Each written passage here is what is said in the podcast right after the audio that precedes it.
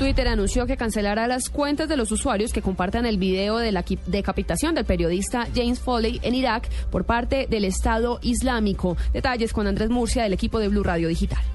El director ejecutivo de Twitter, Dick Costolo, informó la decisión de la compañía de cancelar las arrobas de quienes difundan no solo el video de la, de la decapitación del comunicador estadounidense, sino cualquier otro material emitido por el grupo Estado Islámico. Según dijo Costolo, Twitter tomó esta decisión en apoyo al hashtag ISIS Media Blackout, que busca bloquear la promoción de lo que han llamado propaganda social de ese grupo extremista en las redes sociales, donde parece han encontrado eco. Andrés Murcia, Blue Radio.